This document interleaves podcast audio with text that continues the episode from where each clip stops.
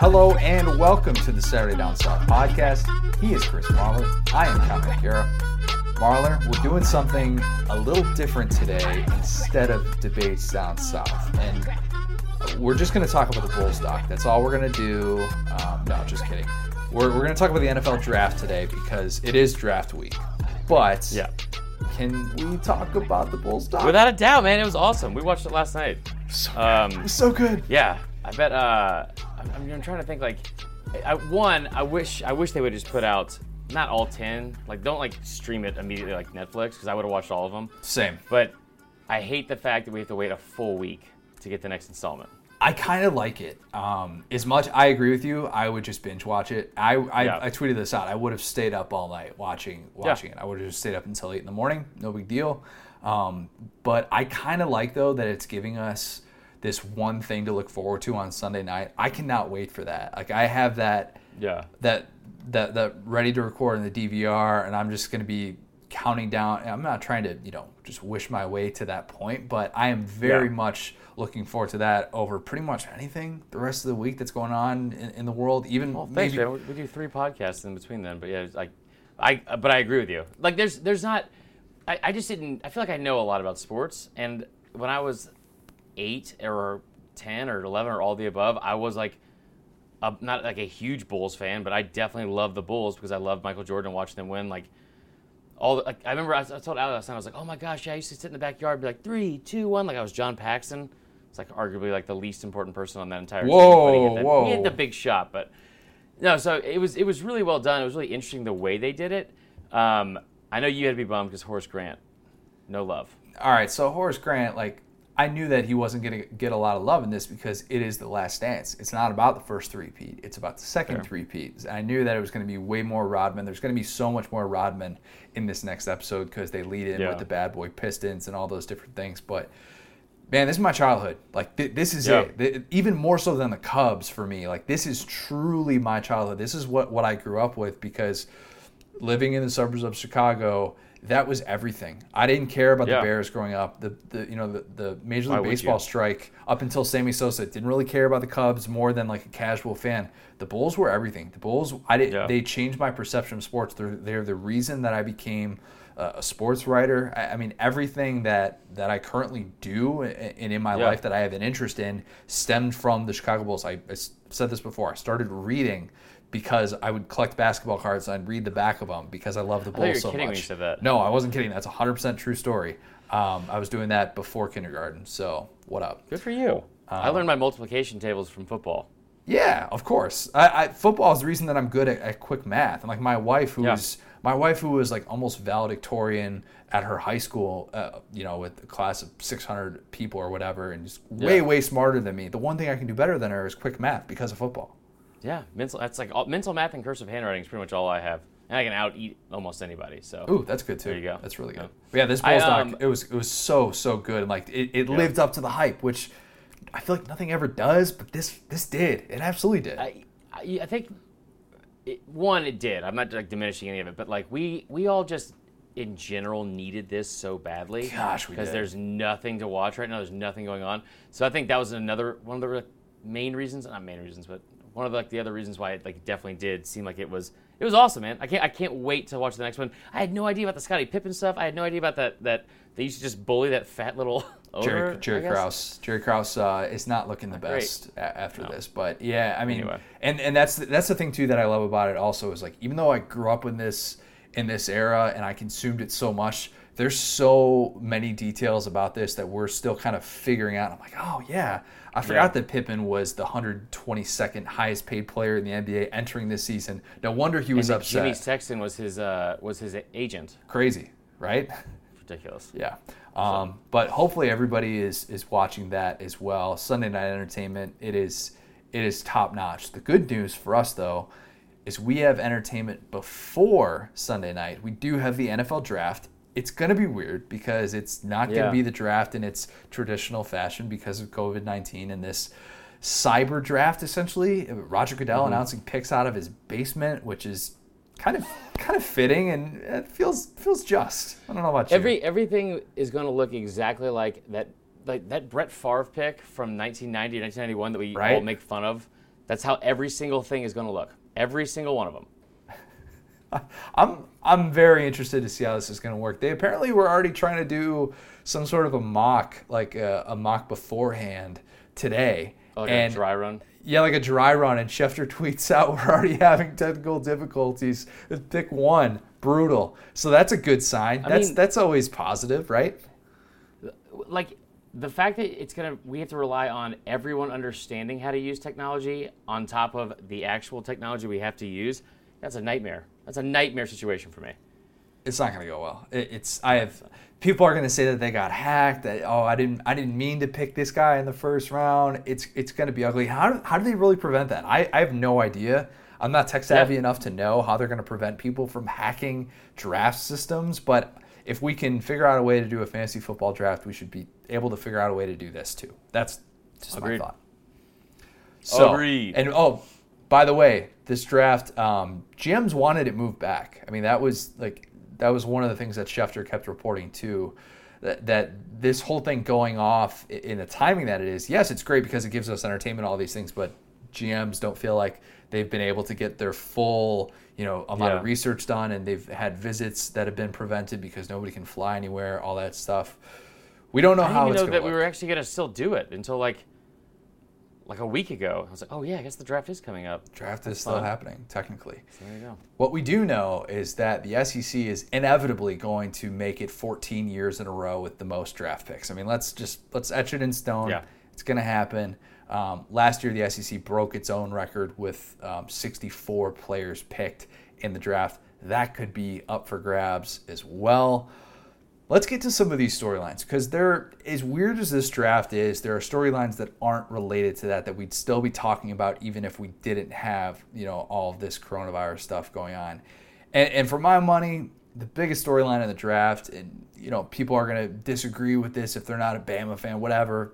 It, it's Tua, Tua, and what happens with him because of the injury, because of all this this crap that's been reported Yeah. about him. And let me just say, like it bothers me so much that we are acting like things are constantly changing with Tua, with him, Yeah. and and, and how, the way that he's being evaluated. That's what I don't get. Like we saw Mel Kiper drop Tua on his big board and put Justin Herbert ahead of him. There's all these rumors that the Dolphins are more interested in Herbert. Three teams apparently took Tua off their entire draft board, whatever.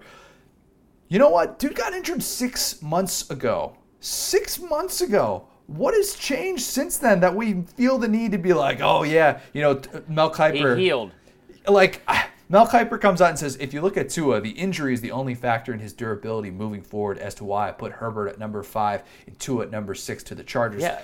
Six months ago. What are we Well, doing? Well, thanks, Mel. I'm really glad you you finally figured that out on your 17th mock draft for this. And you're like, so I admittedly will defend Tua because I just don't think that people understand.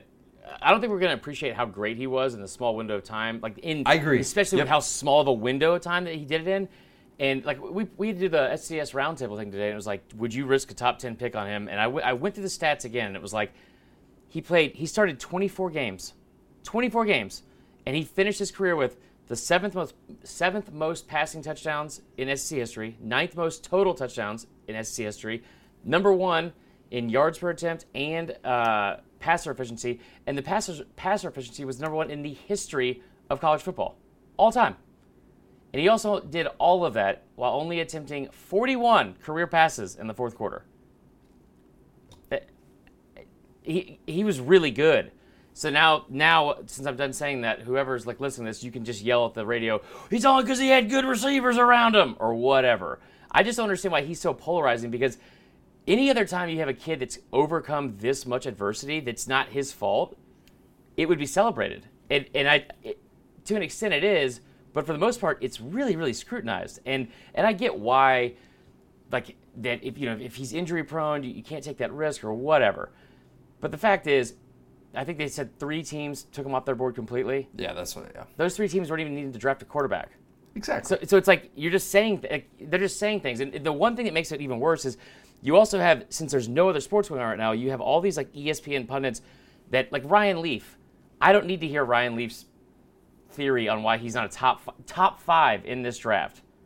I, I, I, I don't care about that. But in the same way, I don't need to hear somebody else say like Trent Dilfer's like, honestly, he looks better. He looks better than he did before, like when he was uh, pre-injury. Like, no, he doesn't. No, and that's the thing is is nothing has really changed about Tua. Like this, the same things that we were questioning about him six months ago are still true because he's not going to be playing live football until he gets out there in September. It's Yeah. until September. Even if he's going through OTAs and all those different things, it's like, well, dude just had one of the most unprecedented surgeries, and yes, he can come back from that, but he still dealt with a lot of injuries in a very short period of time, and there's no guarantee that he's going to look like his former self when he gets that contact back because there's no I way there's no way that you can simu- that you can simulate two 300 pound dudes falling on you like that like like that there's just no way that you can do Right. it it's a risk no matter what but like let's Right. stop acting like oh we saw this video so this means that he's good to go or like oh hey Right. you know everybody i'm i'm think i'm changing my thinking on you know based on what i've seen from his health and stuff it's like no you're not you're just bored and you're trying to come up with a new angle to talk about Tua Well, and, and like the all the hot takes about it, like because like God, we, somebody posted this in like the the SDS Facebook page or the podcast Facebook page, and people just went off about it, and which, which I understand. I didn't realize he was that polarizing of a, of a player, but if if you're sitting here telling me as a fan that like he's injury prone or uh, you know it's too risky, fine. But if you're sitting here telling me that you think that Justin Herbert is a better quarterback and that you can watch both of them play and you, you would say, I want that guy. I want Justin Herbert leading my football team over Tua. I mean, you know, we probably just don't need to have conversations about football anymore. I think he's he looks he looks the part and all that kind of stuff. And but honestly, and the thing is, if he falls late in the first round, that's probably for the best. He doesn't need to go into a situation where he's going to start right away. Like, I, I, he needs to probably sit out for a year and, and get like you know learn the system, all that kind of stuff. I'll say it. If Tua falls below five, I'll be stunned. I'll be stunned. And I know what everybody's been saying. And I realize that the Patriots are apparently trying to move up and you know get into the top ten maybe to take him, all these different things. I'll be stunned if he falls past five because I've I've been of the belief that all these different things that we're hearing about Tua, it all goes back to Miami Dolphins. And look, Yep. there's a reason that the Dolphins wanted to have him come to their facility before any other college prospect, but they couldn't because all the, the stuff with you know the coronavirus and, and, and not being able to, to host draft picks because of flights and all that stuff. They wanted to host him first. And ever since then, we've heard all these different things, all these different rumblings going on there. These are smoke screens galore. You, Without a doubt. I mean, until until I actually see Tua slip in the draft, I'm not going to believe all these different things about. Oh yeah, you know the Dolphins are are more interested in Justin Herbert. You know what they're interested in? Making sure that they don't have to give up an additional first round pick or something like that in order to get to us. We so see it every year. Eh, every year, every year, this always happens. And the thing is, like, I don't, I don't care where he goes in the draft. I don't care if he's drafted in the seventh round or the first round.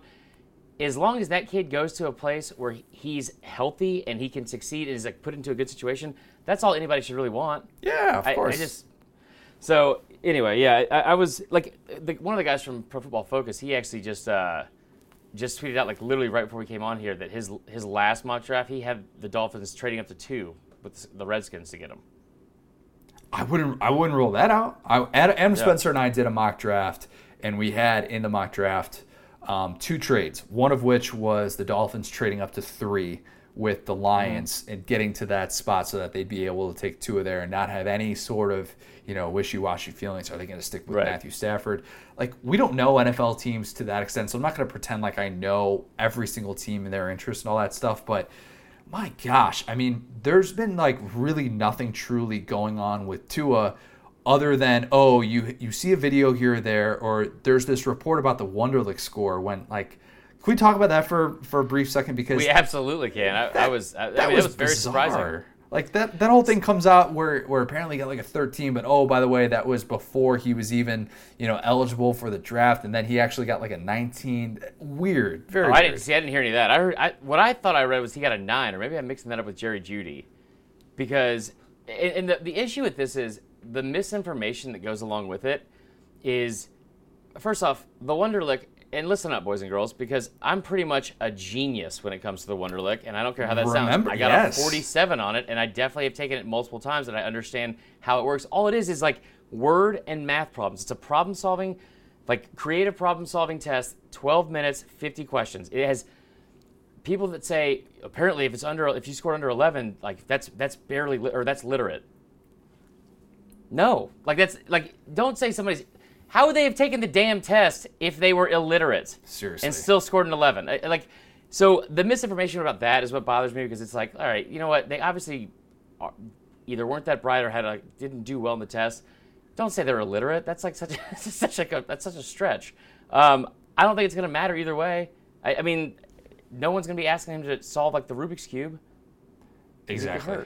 Yeah, I just I think all of this stuff is just so overblown. I keep thinking, who would tell Schefter, oh, by the way, the Dolphins aren't as all in on Tua as people thought? Like, who is actually coming out and saying that?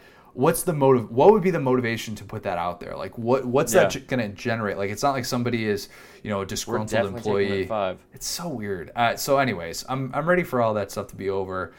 I hope the best for Tua. I hope he stays healthy. I think it's a risk. It's obviously a risk. Anybody that has that amount of injuries, but he's crazy talented. We've seen what he can do on the football field. Hopefully, he's able to stay healthy, and we get to see him potentially maximize his ability. The Bengals. Why don't they just announce that they're picking Joe Burrow?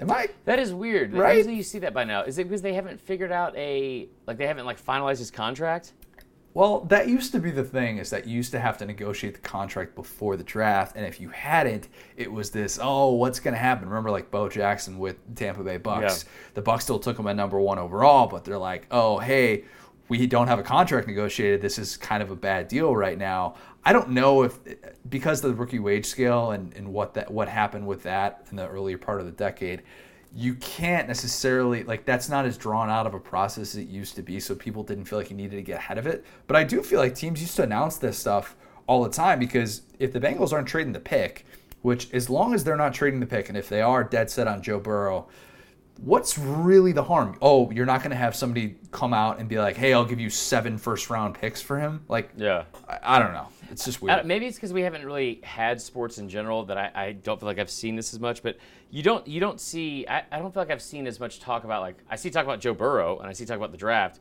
I don't see that much talking about like Joe Burrow and how he's going to fit in at Cincinnati or, or fit with that culture or whatever else. Um, I, I mean, I'm assuming. I mean, we just we don't ever see any kind of like well not ever but like besides like 2004 and maybe the Drew Brees thing we don't really see a lot of drama with the number one overall pick. Hey, really don't. I I go back to um, Mario Williams, Reggie Bush. That was a big deal. Yeah. That was that was really surprising when he was taking number one overall. I was like, how are you gonna pass on Reggie Bush to take this defensive end that like yeah, yeah people know about, but I mean he's Reggie Bush, and that actually Right. ended up being a, a pretty smart pick. But yeah, it is it is kind of interesting that this this thing that we all expect to happen hasn't really been fully you know announced yet or anything like that. I mean, I'd be stunned if they didn't take him number one overall. The other thing though Yeah. to remember with this is, and I think I think the NFL has a little bit of a hand in this in telling people, look, we've got some bills to pay. We'd appreciate Right. it. You can you can have this done on you know behind closed doors, all those things, but. We'd like it if there was just that tiny bit of suspense Yeah. for people to tune into the number one pick. I mean, we don't want to know who's going to get that rose until the end of the ceremony. So it's Exactly. like, yeah, get Chris Hansen up there and figure it out. Not Chris Hansen. Why do I say Chris? Harrison. Chris Harrison. I always say that. Um, no, I agree. I agree. I think uh, Burrow is going to go number one overall, no matter what. I, w- I tell you what, I would love it if, like, as much as we just talked about the Dolphins taking Tua, if the Dolphins traded up last minute and then took Burrow, or there was like some sort of big surprise. You know what I mean? I'd like that too because otherwise it feels like this is going to be pretty elementary, at least in, in the first two picks. But I, I can't imagine if you're the Bengals and if you trade that pick away, like that's that's the type of stuff that gets you fired. You've got an Ohio kid who just had the best season in college football history. And if you're like, you know what, we actually don't want this Right. guy um, because you have an offensive minded head coach in Zac Taylor, not the president, the former Nebraska quarterback. Um, yeah, it's just it, it would be a weird move if the Bengals did anything but take Burrow Right. number one overall. Um, okay, so this is something a little bit different, and we did this last year too, but I, and I'll explain this in, the, in, in a way that makes everybody hopefully understand this. The coldest, way too early 2020 NFL draft takes from last year. So what we're gonna do, you know, like when when the draft ends, and immediately we've got McShay and Matt Miller, and I think Daniel Jeremiah does one as well. Maybe Oh, they've already got the 2021 mock drafts. Like I, I, I saw a seven round full. What? Yes, Seven like, they- rounds? seven rounds. They had like eight Bama players in the first round or something like that. They had like Josh Jobe was like going off in like the like late. I was like, who, is Josh Jobe a starter? Like, what is happening right now? Oh my god. I, for- So- so, for the people that though like that are actually respected, they Yeah. at least wait until after the draft to come out with with their way too early mock drafts. So I think it's fun just to look back on it a year later. And obviously, McShay always says it's his least favorite thing. He hates it. He Right. absolutely despises doing it. I don't think our guy Matt Miller likes it very much either. But You're just guaranteeing you're gonna be wrong. Just like Yeah. you just go look stupid. Here's your assignment.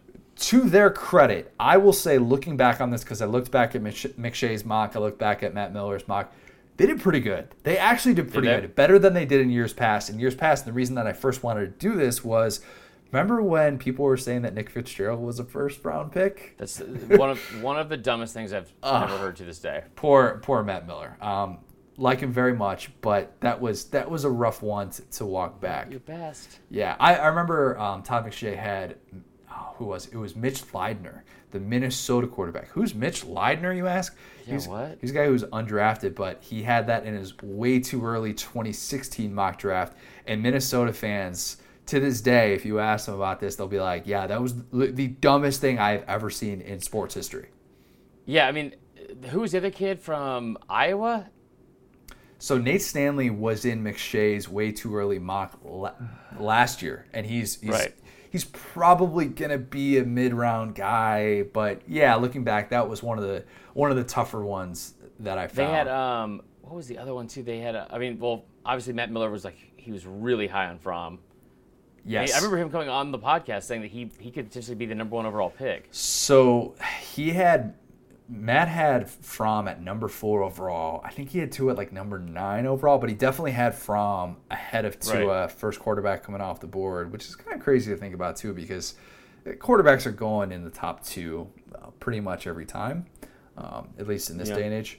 Also had Raekwon Davis, a guy that we've talked about a lot, and I always see whatever we talk about He's him, been, it's he's been a, a first round pri- uh, pick for like since 2012. I, I, as every long as year. as long as Hunter Renfrow has been in college, Raekwon Davis has been a first round pick. Yeah, he had uh, Matt Miller had Raekwon Davis at number 15 overall. McShay had him at number 14 overall. Here's a bad one. McShay had Nick Coe at 19 overall. I remember seeing that last year, and I was like, "Who Hmm. in the hell is Nick Coe?"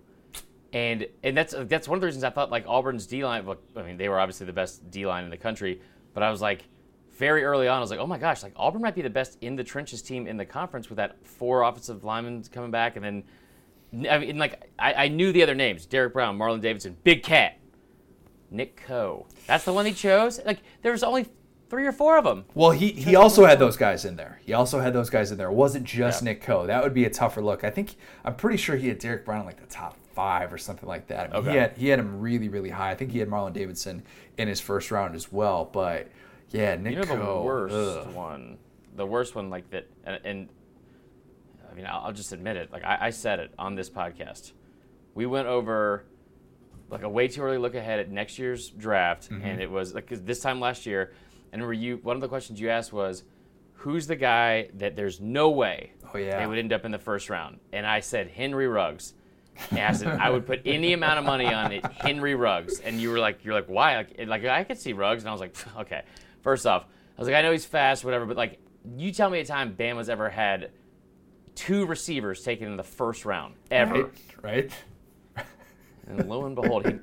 so I was very wrong about that. Yeah, probably probably going to be a mid, middle of the first round, something like that. Um, seen Ruggs mocked anywhere from like 11 to 25, just kind of depends. But yeah, you're you're going to end up with with some some egg on your face. I said, Yeah, uh. I think I said Terrell Lewis for that one. You did, yeah. Yeah, He, which- so there's a rumor today that said he was taken off of half the draft boards in the NFL because he didn't pass his uh, physical, Yikes. but just just half of them. So I don't know what's going on with those doctors for the other ones, but that's who you want to get your prescriptions from, guys. Jeez, I'll tell you. Um, a couple other of the uh, of the of the ones that I, I thought stood out were noteworthy, and, and I get these ones. Uh, Jared Pinkney, Albert O, late first rounders in McShay's way too early mock.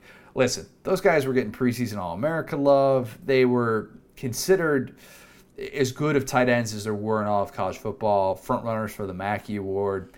Neither of those guys had the year that we thought that they could have, and now they're kind of more maybe middle of the pack, potentially Yeah. day three guys. I know people are still pretty high on Albert O, but there's durability issues with him as well, and the fact that he's never played more than nine games in a season. That's I mean, crazy. right? Nine games every year. That's what he does. Um, but yeah, I, actually thought that they were pretty good. I, I the only lazy QB thing that I, I really saw was was Nate Stanley at Iowa. They didn't do the whole hey, this guy is six five. He had that one good game against a top Yeah. five team. Let's just say that he's in the first round. They did they really kind of deviated from that. Maybe there's more of a priority because now with the Coltics exposed of the world or people like us that'll go back and, and mock them.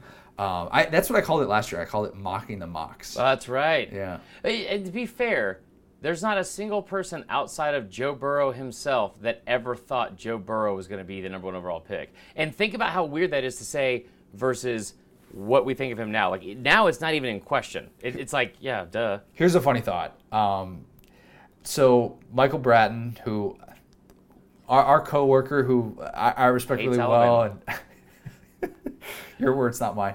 Um, I had sent him a message, like I think it was middle of October, and it was the first time I think it was Matt Miller actually, who had yeah it was Matt Miller. He had Joe Burrow as his number one overall, either on his big board or like in some midseason mock draft. And I sent this message to Michael. I'm like, hey, this is this is a newsworthy thing. That's kind of something we do at SDS. Oh, like, if, yeah. if we see something that's newsworthy, we kind of forward it to our news team, whatever. That happens all the time. And um, he's like, wait a minute, isn't this the same guy who said that Nick Fitzgerald was going to be a first round pick? and Mike, Mike is, I mean, he, he'll he'd be the first to admit, like he's you know he's eaten his fair share of crow and all that stuff too. But I mean, uh, even in the middle of October though, that thought was at least out there, and that's how quickly I- things changed, at least with Joe Burrow, and how how quickly you know our our, per, our perceptions of, of these quarterbacks can change.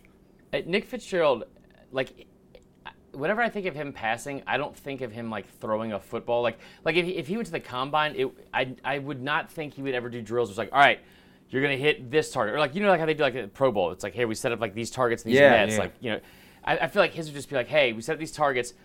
There's a window behind it at someone's house. You just sail that thing as hard as you can and break the out of that window. Like that. That's what he did to practice. Has Nick Fitzgerald underthrown a receiver yet? Never In his Not- life? Not once in his entire life. John Rhys Plumlee has not overthrown. Nick Fitzgerald has not underthrown. Mississippi made. Five non-first round SEC guys that I'm super high on, and I think Yeah, are do you want me to weigh in on this? Just as what you like. yeah. I was, I'll, I'll list I'll list my five. Any that come to mind, interrupt at any given point. I'm, Um, I'm just asking. I didn't know if I was a part of this this segment. No, no, no. I was gonna, I was gonna ask you about this as well. Um, I wanted to say I because this is not necessarily you, and you are subject to to disagree with this. And you, if you disagree with, you know, me saying that this given prospect is going to have success in the NFL, feel free. All right, let's start with Marlon Davidson, a guy that I think we're both pretty high on. Um, Love that dude. I, I'm surprised that he's kind of fallen out of the first round conversation, at least from the mocks that, that we've seen so far. Um, somebody who is a 3 4 defensive end with that size, I got to think he's going to have a market at the next level, right? Yeah, that size is ridiculous, man. He- he- how how big is he again? Huge, massive. Yes, that's that's fair. I want to say he's like six six. Is he is he three twenty or is that? I know Derrick Brown is. Derrick Brown's like six. Derrick Brown's bigger. Um, Okay. I, I don't know what Davidson officially weighed in at. I'd have to look that up. But Okay. I mean, he, he fits. I've got this P, uh, PFF uh, draft preview thing up here that I thought was going to be a help. It is not. It is a thousand pages of Shots each for each player, and I'm, I'm still just in the, like the the quarterbacks. Jeez, goodness gracious. I'll tell you when I get there. Go keep going. Marlon Davidson probably going to fall into the second round, so that's why I included him in this group. But I mean, guy that Auburn fans came to love and his pass rushing ability at that size, I think there's going to be a lot of pressure on teams to want to move him to the inside, but leave him Right. leave him on the outside and just kind of watch him go and attack some offensive tackles. All right, Lynn Bowden. The one knock I could see on that is just the fact that he he went up. He, he's I mean, he played right next to the best defensive lineman in the entire class, best interior defensive lineman in the entire class. True, true, also true. Uh, Lynn Bowden, who I think if if I'm going to bet on a non first rounder in the SEC to succeed, he's he's my guy. I mean, that's Yeah. he was your guy before he was my guy, but now he's he's definitely my guy again, just because. Right. Look, like we saw what the guy could do when you just get the ball in his hands and you get him an offensive line that knows what it's doing. And my my hope for him is that because he's not going to get drafted in the first round, that'd be that'd be No. really surprising unless somebody's just crazy crazy high on him. I kind of hope that he follows a little bit of the Deebo Samuel path, where somebody takes him maybe in the second round and just has a plan for him. We saw how well Deebo Samuel Yeah. was used with the 49ers. Kyle Shanahan was willing to use him in their run game packages as well. Like, look what Lynn Bowden did leading the SEC in rushing this past year. I mean, it's crazy to think about. And if he can go to the right place, I mean, Rams, Patriots, Eagles, just somebody that has an offensive clue, not the Bears. I, I love I love Lynn Bowden too much to watch him go to the Bears and just be forgotten about for the next ten years. What did he run in the 40 in? He didn't run I the forty. I, didn't- yeah, I didn't think so. Because it's like, because Deebo had a pretty good 40 time, didn't he? Like those two, I don't know how. Like maybe I've just I don't remember because like I, I didn't watch him play receiver last year or returning kicks, but I, Deebo was just so like electric in the open field. Deebo had the durability issues as well, and I I mean I remember when he when he got picked last year, it was like whoa. The 49ers I are kind of going up and, and getting him. I thought he was going to maybe middle, you know, late second round, and he was like one of the first picks of the second round. So I'd love to see Lynn Bowden follow in those footsteps. I think that'd be Yeah. great. Um, another receiver, Van Jefferson, Florida. Guy Florida fans really been banging the drum for the last few months. If you mention any sort of draft sleeper, he's the guy that people always seem to bring up. Um, has a foot injury right now that could make him fall in the draft a little bit, which sucks. Um, the shame that that he's got to deal with this. The, the timing of it not ideal, but such a good receiver in the slot, just great route runner, possession guy, somebody who could succeed Had a in great the NFL. combine. Yeah, had a, well, didn't his combine wasn't it cut short? Um, wasn't cut short because the or Or did he? He. Oh, am I thinking of the other Florida receiver? Who ran like the, the, the 40 that was so so fast? Have- Are you thinking of Tyree not- Cleveland? Yeah, maybe, no, not Tyree Cleveland. Who's the other one?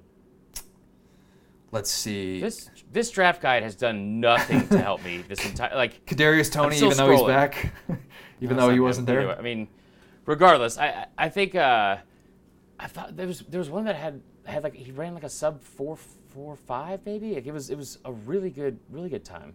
Anyway, but I, I agree with you. I think he's I think he's a great day two guy. I don't think he's gonna fall to day three. Van Jefferson was really good at the Senior Bowl too. Um, Mm-hmm. That's that's kind of where people first started to get him a little bit of love, at least in the you know the, the draft world. Uh, Darrell Taylor. I struggle not to say Daryl Carroll. I almost said Daryl Carroll. That would have been You're bad. welcome.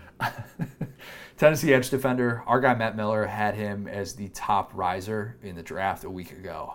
Not going to be a first Yeah. round guy or anything like that, but really thrived with Pruitt the last couple of years. Um, just gets to the quarterback. That's that's what he does. Probably more of like a third round guy, or not a third round, a third down guy to start off his career in the NFL. Just tell him to tell him line up, get after the quarterback. That's all we want you to do. Put him with Yeah.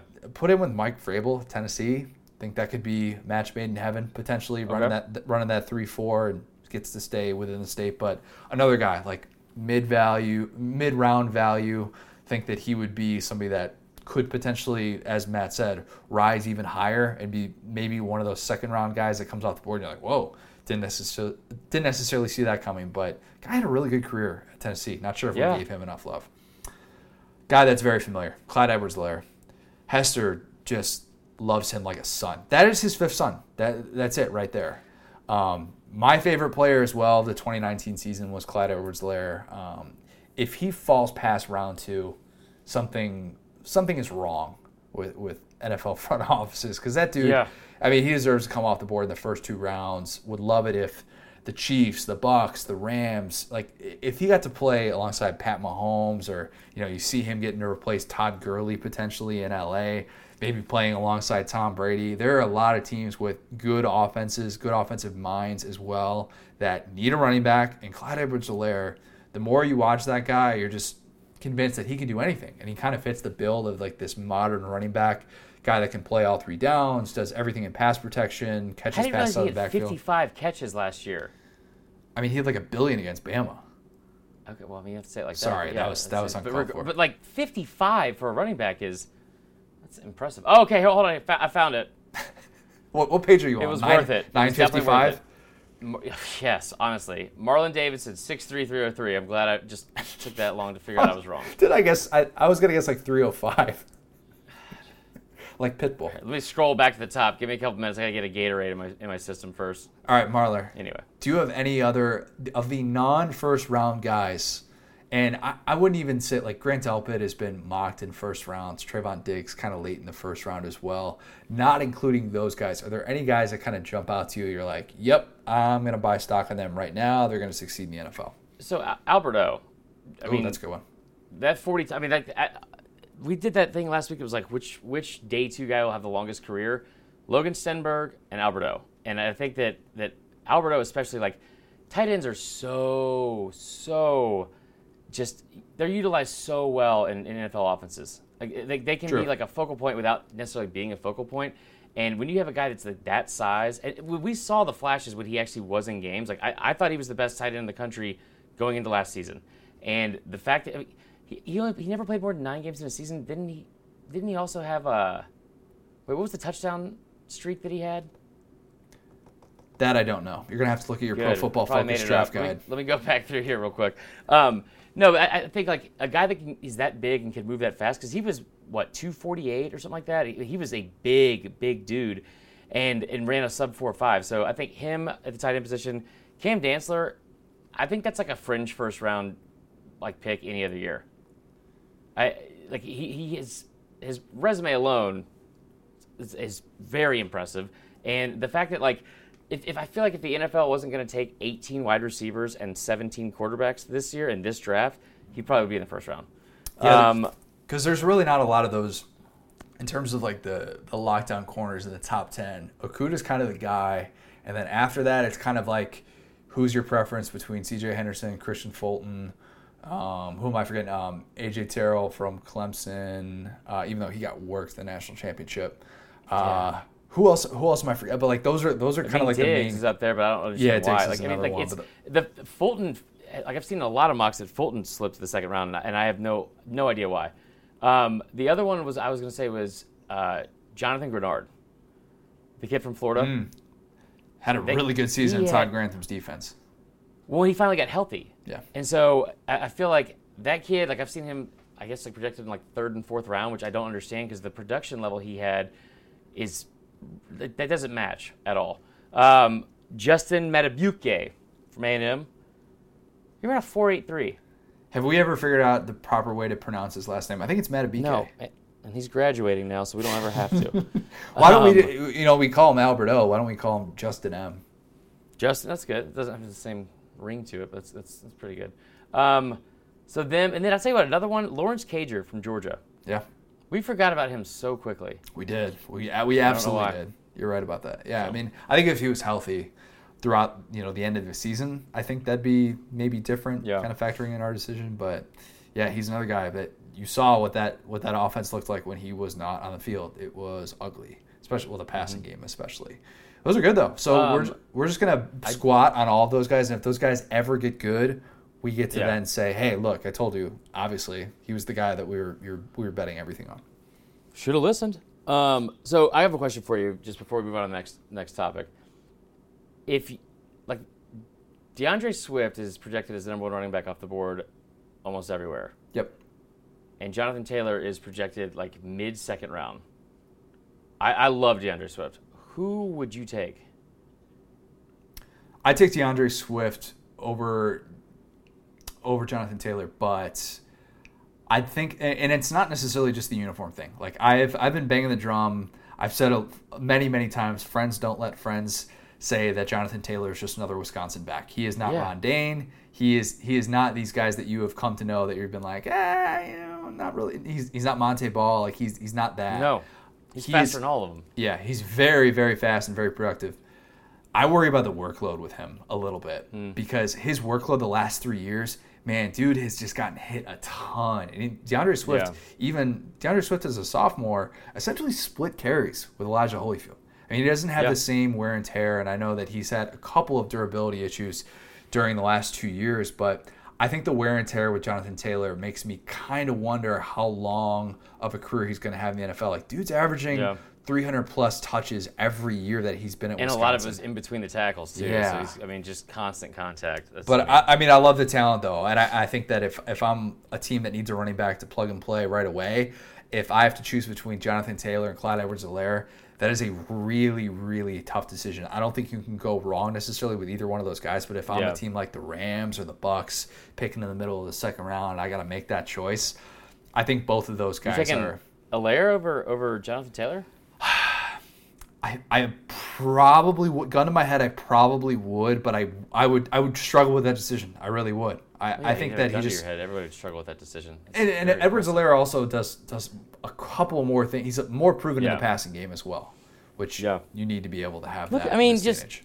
Look at you, Connor, finally coming around to the SEC. whoa, whoa, whoa, whoa. Love it, love it. We've turned him. Return. That's that's. I just I was very surprised that he was. It was so overwhelmed. Like he was so much like an overwhelming favorite over Taylor. So yeah. I mean, I, I think that people are still really enamored with the big playability with with Mm-hmm. Swift, and not that Jonathan Taylor doesn't have that. He has had some breakaway runs throughout his career, but I think Swift. People have seen the, the the moments where you're just like, all right, that, that dude does something that the jump cut against Kentucky. I, I still look back on that weird, play. man. I, it's it's different, and that's that's when you kind of know. All right, this this could translate to the next level. Right. Let's do some gambling stuff, Uncle Chris. It's been too long. Tell us about Let's our friends at Bet Online because you just won like thousands of dollars playing poker last night. Yeah, I mean, I don't like. I want you guys to go play poker. I'm not. So I'm not trying to brag on myself. Usually, Nah, this time you I'm gonna are. brag You are a little bit. Yeah. This time, well, yeah, I am a little bit because I forgot how good I was at this. Uh, this time, I'm 100% going to brag about this because so go over to betonline.ag. We're going to talk about their NFL prop bets because there's actually stuff to bet on sports wise this week, um, like football related, not just table tennis. But if you haven't already, get on over to betonline.ag. You can play online poker, which I know sounds weird and very 2007 ish. I don't know. Um, it's fantastic. And last night, Connor, while the, the, the MJ doc was going, your boy entered a tournament for $50, How many people? 900 And Uncle Chris got got a, a pretty big stack early, hit a, hit a few hands, um, and then just kind of coasted so I can make sure I made the money. That's what I always like to do first. Um, as I did that, uh, I got down to like I think I was like we got to the final table somehow, and there was eight people left. I had you know I'll just tell the story. I had aces, somebody had jacks, and he hit a jack. So I had five thousand total chips. Five thousand. Okay. Everyone else at the table had at least five hundred thousand chips or more. So I was like, this sucks. I'm like this whatever. So I was like just like all in. I ended up doubling up like four times in a row and got back into a stack. And then next thing I know, knock out somebody, knock out somebody else. I'm texting my buddy. I was like, oh my god, I'm I'm in, I'm gonna finish in fourth place. As I texted fourth, somebody else gets knocked out. I won the whole damn thing. Sixty five hundred dollars. Jeez.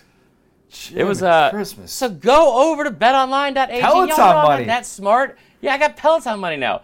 Um, it's it's the easiest way to deposit and withdraw money out of any other betting website I've ever used. So get over there to betonline.ag today. We're going to talk about our friends from there uh, a lot this week because of the uh, the NFL draft as well. So, but yeah, play some poker with your uncle Chris. Jeez, you're you're crazy. You're out of control. We've got prop bets. A lot of prop Yeah. bets. So yeah, so like, I mean, again with like Bet Online, I think they have. where Hold on, I've just got this stupid PFF thing still in the way. Um, if you go to the That you way website, more harm they- than good. It big time. I, I, my computer has been making noises ever since I downloaded this stupid thing. Um, anyway, if you go to Bet Online, they have the NFL prop or NFL draft prop bets up, and they're pretty interesting because they have.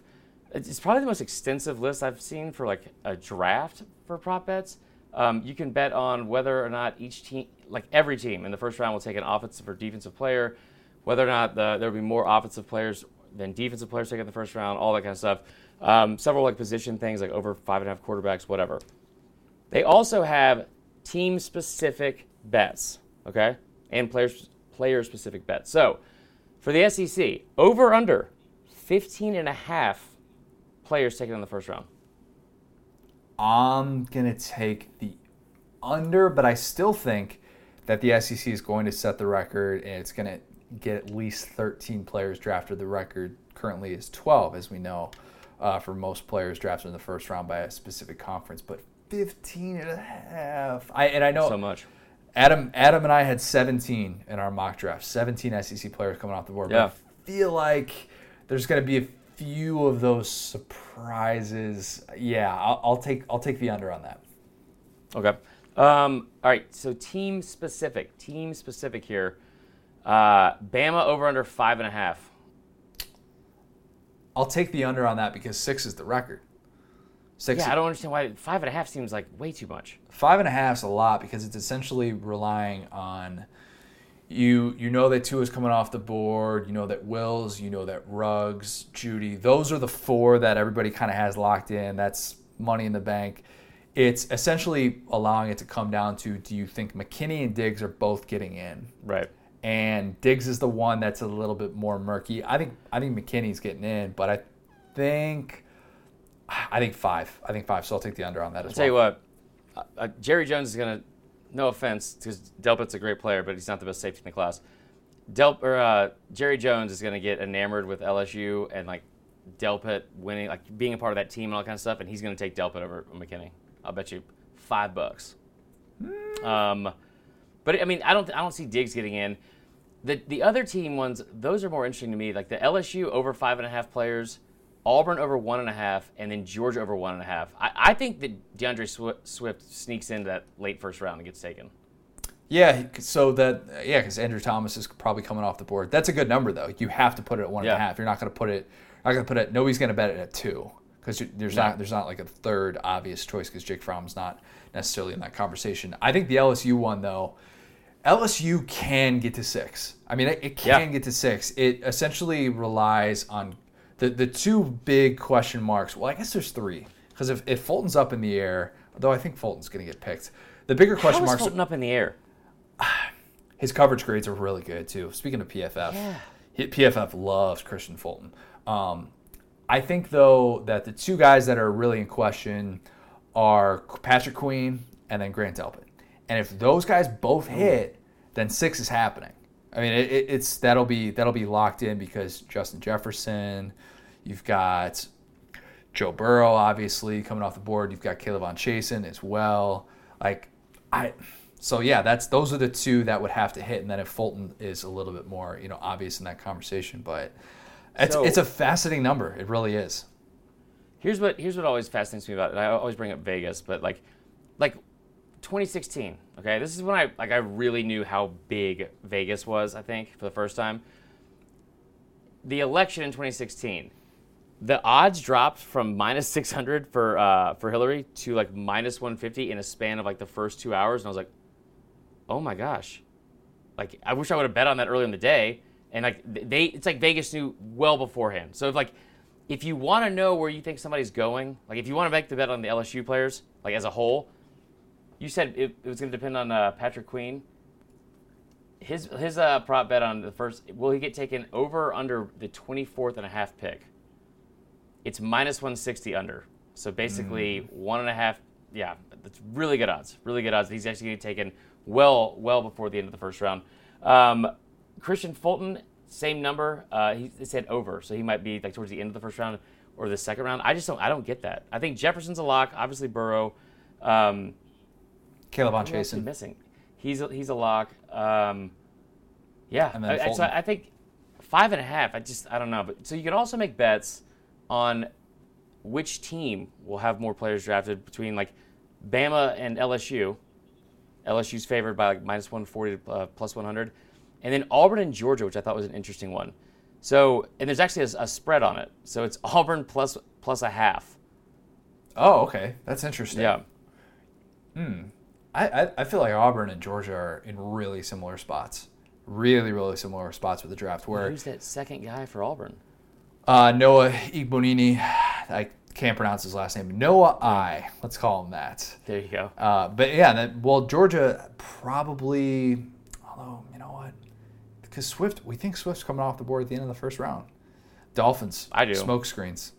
Um, that's that's been the most most common place that I've seen him mocked. Unless you have somebody that you know, unless they trade out of that pick or something like that, Right. then you know there's maybe just not as much of a market. Running backs can tend to fall if they are projected late first round, but I don't know. That those are those are interesting. I'd have to really, really like stop and, and monitor that closely as it leads into the draft if I wanted to bet on something like that.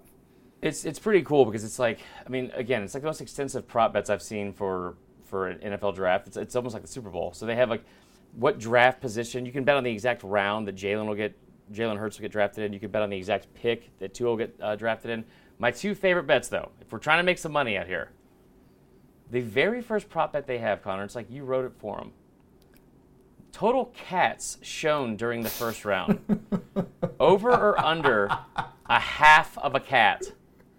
Oh, a we're half. getting over. We're hitting over all Like day. this, that's guaranteed money. Believe in Um, something, the- man. The other one was so where where where to go? Um, Chase Young will he be will he get drafted over or under two and a half picks? The under is minus two thousand. So just just so we're 100% clear, because it's different as we're talking about picks. When you say the Yeah. under, do you mean later? No, no, he has to be picked between like first or second. Okay, so that would be the under. I gotta. I gotta So- re- reword this then later because I have my my draft over unders as well. The um, the thing with that bet, the best value bet for anything on here, just hands down, anything anything on this uh, this prop bet board, it's plus seven hundred. You're getting seven to one on your money if you bet that he does not get drafted in the first two picks. And there, we just saw one of the mocks that came out like literally right beforehand. We brought it up earlier. People moving in to, to try to take a quarterback early. That oh, those odds are so great. Those odds are so great.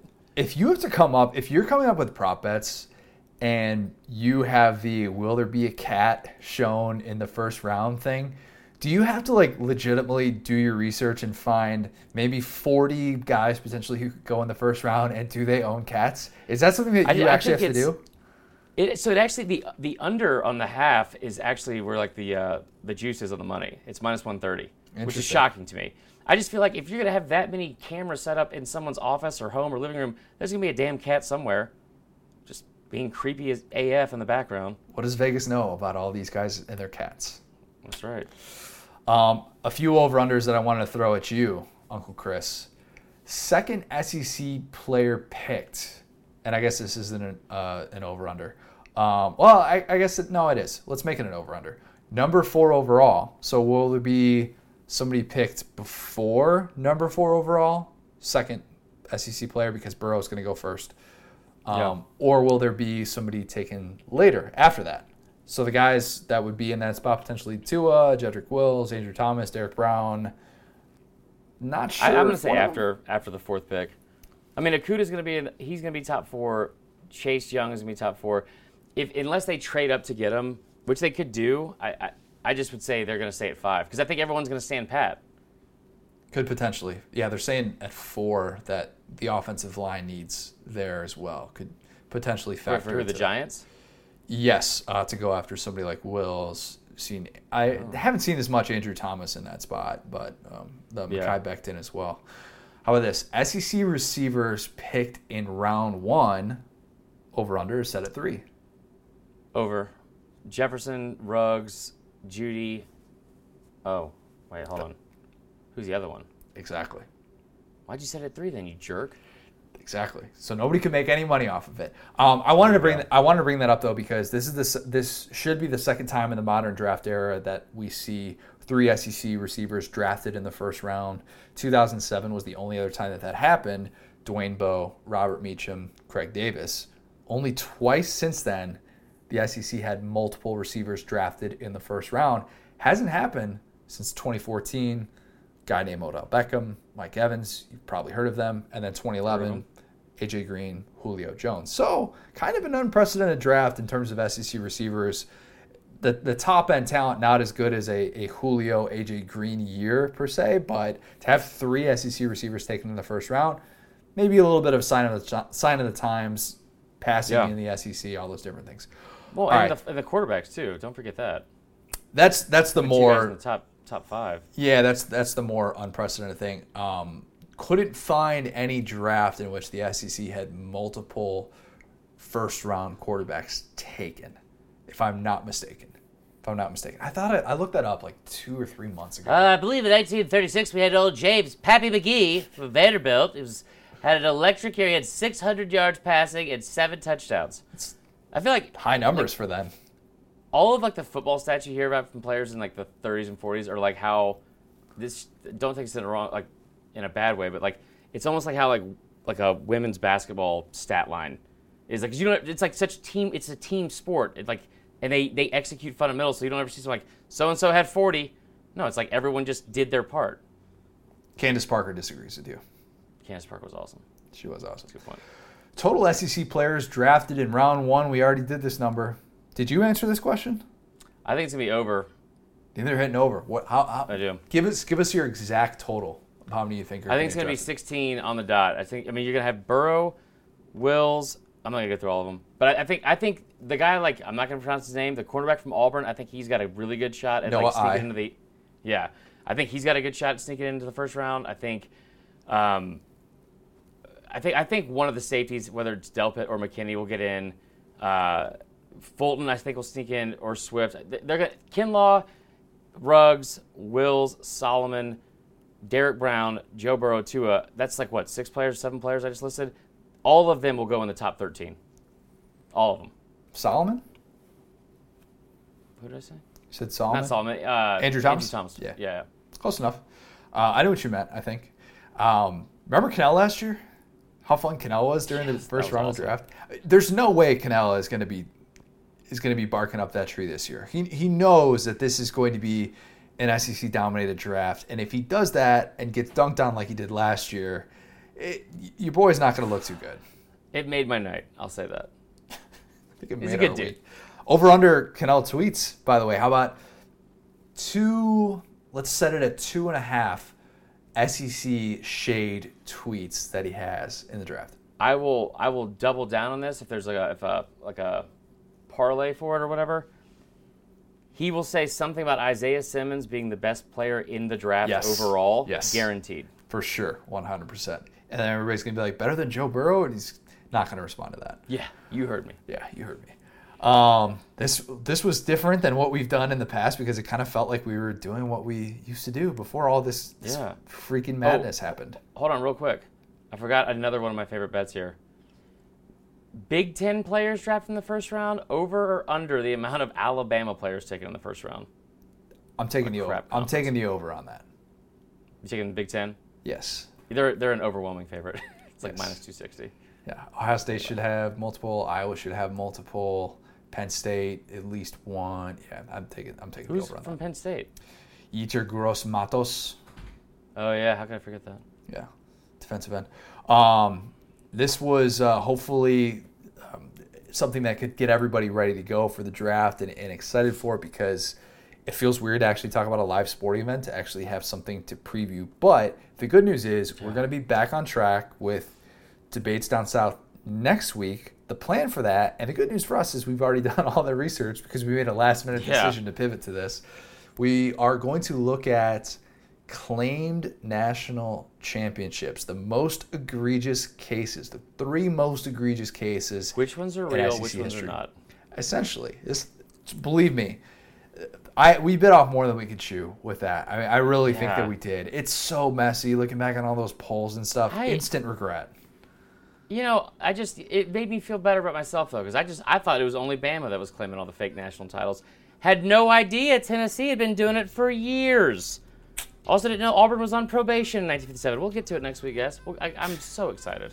Here's the other good thing. Today, already done this. We, we already accomplished this. Already done this. Wow, Oh, yeah. good English, Connor. Um, Mark Stoops, Casual Friday. Great interview. Let's just say that he Mm-hmm. remembers the famous tagline that we had last year. Had a, had a lot of fun with quarantine version of Stoops. So that's going to be coming out on Friday. We're going to have quick reactions to the first round of the NFL draft. We're going to do some fourth and wrong stuff, maybe a little bit of trivia as well. So that's going to be coming out Friday, and then we're going to have It Just Meant More coming out on Sunday. Hopefully, everybody's okay with the new schedule. We're still figuring out what game we want to do next, but A lot of great content coming this week, and just follow all of our social media accounts and all all things SDS during this draft because I I say this humbly, we crush it during draft time. We really, really do. Yeah, I got calluses last year. Or blisters. I got blisters on my thumbs. you were hard at work. Our news team dominates draft coverage. It's it's all that's going on. Besides the M, besides the Bulls doc, it's all that's going on. Let's just appreciate this for what it is. There you go. So, Tommy Tuberville, what do we have to remember? Oh my. Hey, Connor, listen. We'd appreciate your vote this Tuesday. War, war tide. Talk to you guys. need too much. See you guys soon.